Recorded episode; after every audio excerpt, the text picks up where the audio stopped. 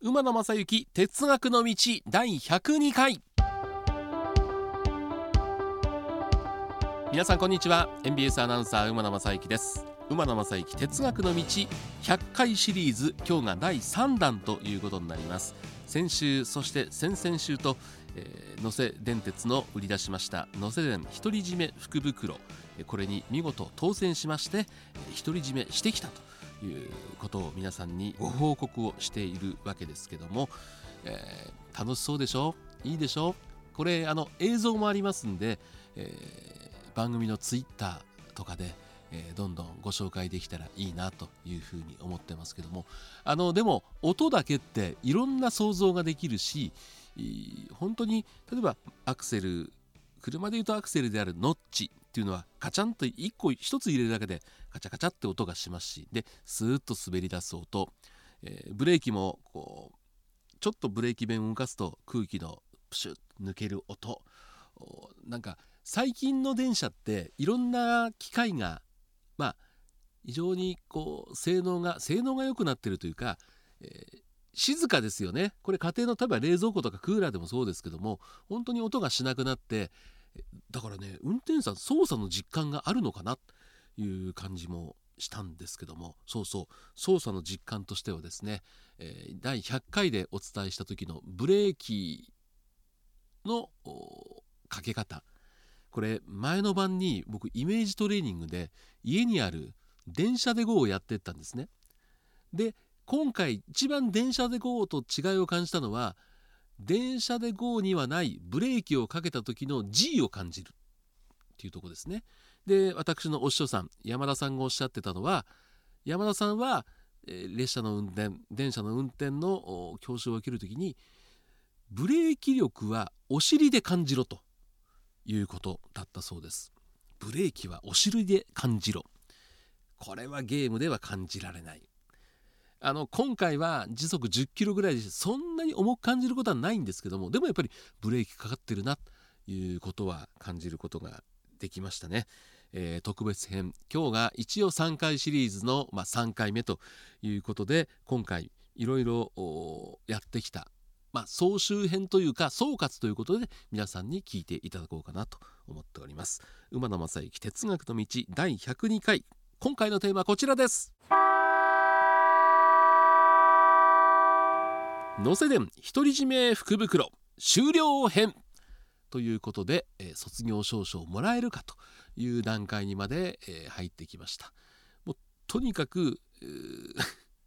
1回でいいからあ本物の運転手さんのように滑るようになんだろう全く制度こう車内にいたら立ってて揺れるような感じがなく静かに止まるっていうのをやってみたいと。贅沢なんですよね大体ね。えー、初めて電車の運転を体験する者が動かせるだけでも幸せなのに止めるのも運転手さんプロの方と同じように止めたいなんてできるわけがないんですよ。でも一回はやってみたいというそうそうだってアナウンサーになった時もそうでしたけどもまずニュースを読む訓練をしてニュースがしっかり読める伝えるようになってもこの時間通りに収められるかということがなかなかできなかった。きちんとニュースはお伝えするんだけども時間オーバーしたり時間が足らなかったり。これだから電車の運転でいうと目的地停止位置を超えてしまったり停止位置に足りなかったりということになるわけですけども、まあ、今回は能勢電鉄は、えー、ワンマン運転を行っている。これもう一回能勢電鉄さんのワンマン運転でいろんなお話すると1997年からワンマン運転導入ということも25年経ってるんですね、えー、2003年には終日ワンマン運転。で今も阪急に乗り入れる日清エクスプレスを除く全ての電車でオールワンマン運転を行っていると。乗せ電車の乗務員は1人で運転士と車掌のどちらも担い2両編成あるいは4両編成の車両を運行していますと。そのためにはいろんな機器でサポートをしているということで代表的なのが、え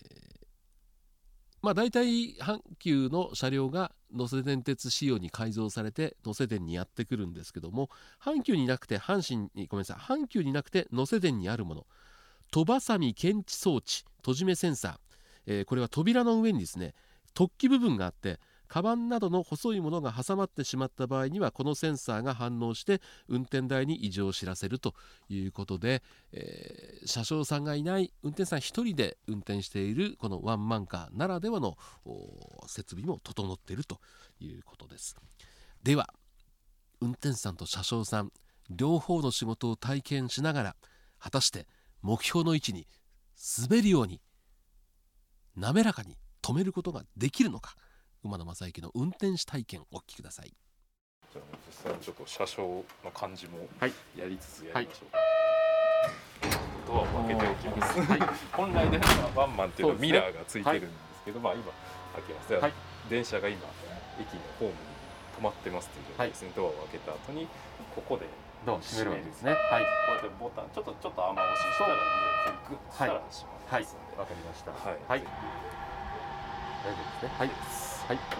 そしたらそれでこれを順番としては、はい。もう走らせる状態になってからこれあ違いましたね。大概僕らこうやりながらやりながらあそのあそうこうやりながら、はい。えー、ここではい。こうプーでも話しても大丈夫ですそう。ですでで閉じ目。はい。閉じました。はい閉じました。ではい。はい。そうです。ね繰り返し進行で。制限10はい。入れ替え進行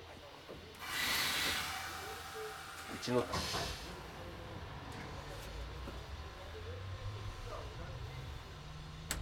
んだ分かってきた。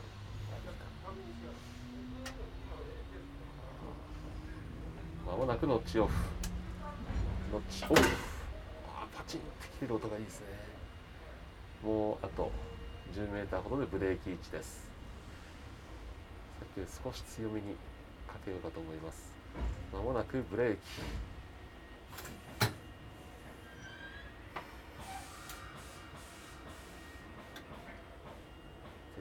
4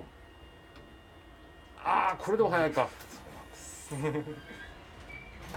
ああ難しいですね。難しいですねとえても難しいです。場所。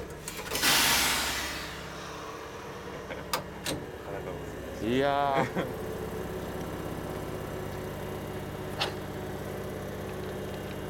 1メーター20オーバー。ああということでやっぱりこうブレーキ緩めにするのが早くて停止位置を超えてしまう。本当に止まる直前に緩める。山田さんの操作を見てると簡単そうなんですけど。でも皆さんこう音聞いてると僕の操作でいろんな音がして電車が反応してるってことはよく分かってもらえたと思うんですけども。今回いろんなことを感じたんですけどあそうそうそう。あっという間の90分。でも実際には100分。えーちょっと超えてしまったんですけども、まあ、いろんな体験をさせていただいて、えー結局まあ車掌としては合格点はもらえるのかなと思うんですけども運転手としてはどんな評価をもらうのか最後にですね、えー座学をしていた座席に戻って私のお師匠さん、えー、能勢電の山田さんからの評価を受けることになります。では、はい、あありがとうございます。はい、ははいい、お願いしたいと思います。はい、はい、えーよろしいですかね。はい すみません、えー本日は、えー参加していただきましてありがとうございました。それでは終了終了証書をお渡ししたいと思います。終了証書、馬野正幸殿、あなたは乗せ電車運転体験において安全の重要性を深く認識し、運転講習の過程を終了しました。よってその成果をたたえ本書を授与します。令和5年1月30日、乗せ電鉄株式会社。お疲れありがとうご様でしたざいます。ありがとうございます。ます。えー終了証もいただきましたんで。馬野の運転はどうでしたか？うまかったです。馬野さんだけに。いやでも本当にあのやっぱりセンスはいやいやいやあるなと。どんどんやっていくたんびに下手になってくるんですね。いろんなことを覚えてプロの方を真似しようとすると難しいんですね。あの素人感覚でもう乗ってる人の乗り心地を考えずに止めるんだったらなんとだ最初が一番うまくいったような気がしますもんね。か。でショックのない止め方を教わってからがね難しかったですね。そういうこと考えながらこの後もあの、はい。乗せ口で帰ろうかなと思ってますんで。ぜひやってください、またワンハンドルも違うんですもんね。違います。ね。えー難しい。ありがとうございありがましたとうございました。したというまああーしっかり終了証書はいただけるという形でこの終了証書もですね、えー今回運転した1757あーという車両番号ですけどもその車体も描かれていますし野瀬電さんの車門も入っているという終了証書をいただいてきました。本当にありがとうございました。あの実際に運転している山田さんにいろいろお聞きしたんですけどもやっぱりこう山田さんも運転士養成の間横にお師匠さんが立ってでずっと運転してるんですけどまあある時機会に一人乗務になるわけですね。そうすると横にいつもいた人がいない。非常に不安に思ったと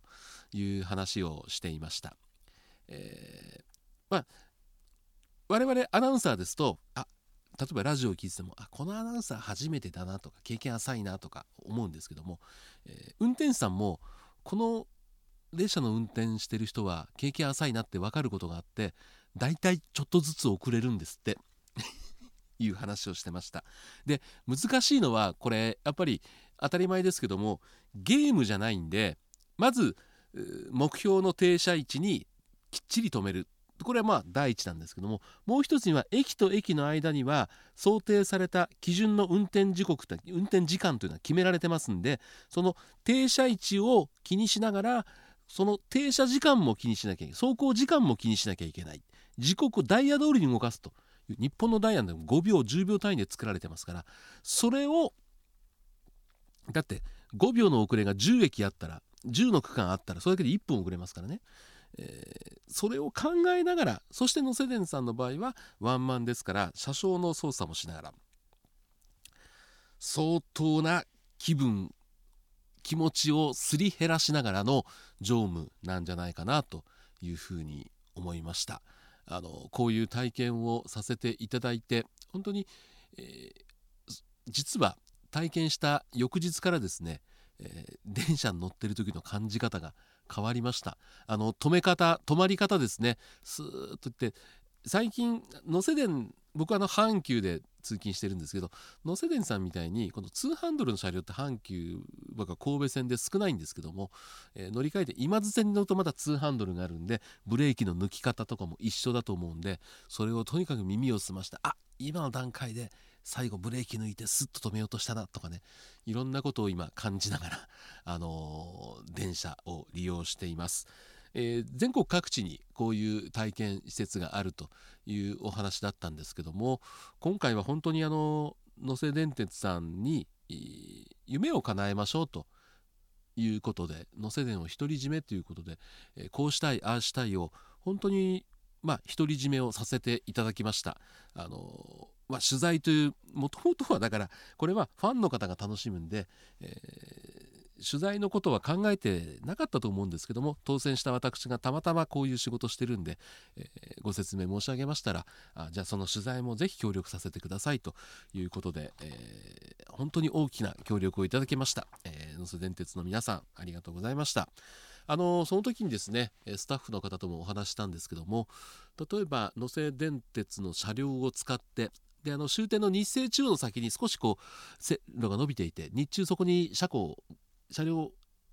留置しているところなんですけどもだから川西の瀬口から臨時列車を走らせてそこで止めて鉄道ファンの方集めてなんかイベントとか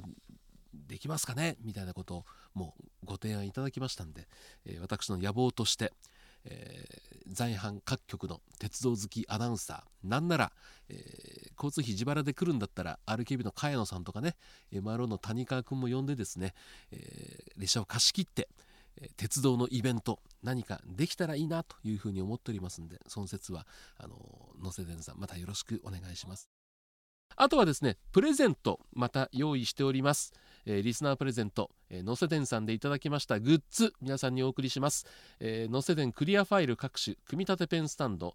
1700系メモリアルフォトブックシャーペンノート定規キーホルダー、えー、これを一つにまとめてお一人の方にプレゼントいたします、えー、申し込み方法はがきだけです。郵便番号530-8304 MBS ラジオ馬野正幸哲学の道。締め切りは2023年3月31日到着分、えー、それ以降に皆さんに発表させていただきますのでご応募お待ちしております。えー、100回シリーズの3回にわたって記念シリーズお送りしましたが、えー、次回からはまた通常運行ということになりますので引き続きよろしくお願いします。では皆さんこの後もご安全にお過ごしください。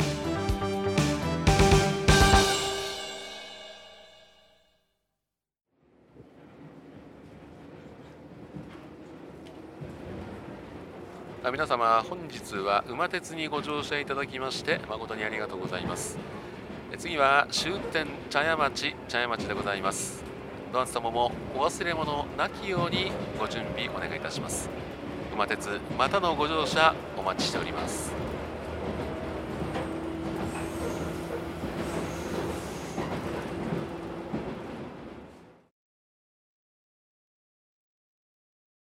MBS アナウンサーの松井愛です。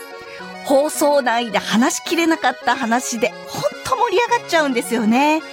毎週土曜日正午に更新しているポッドキャスト番組アラフィフアナウンサー松井愛の少し愛して込み入った話。では毎回ゲストを迎えて少し込み入った話しちゃってます。地上波だと言えない話題って結構ありますよね。あなたも少し覗いてみませんか？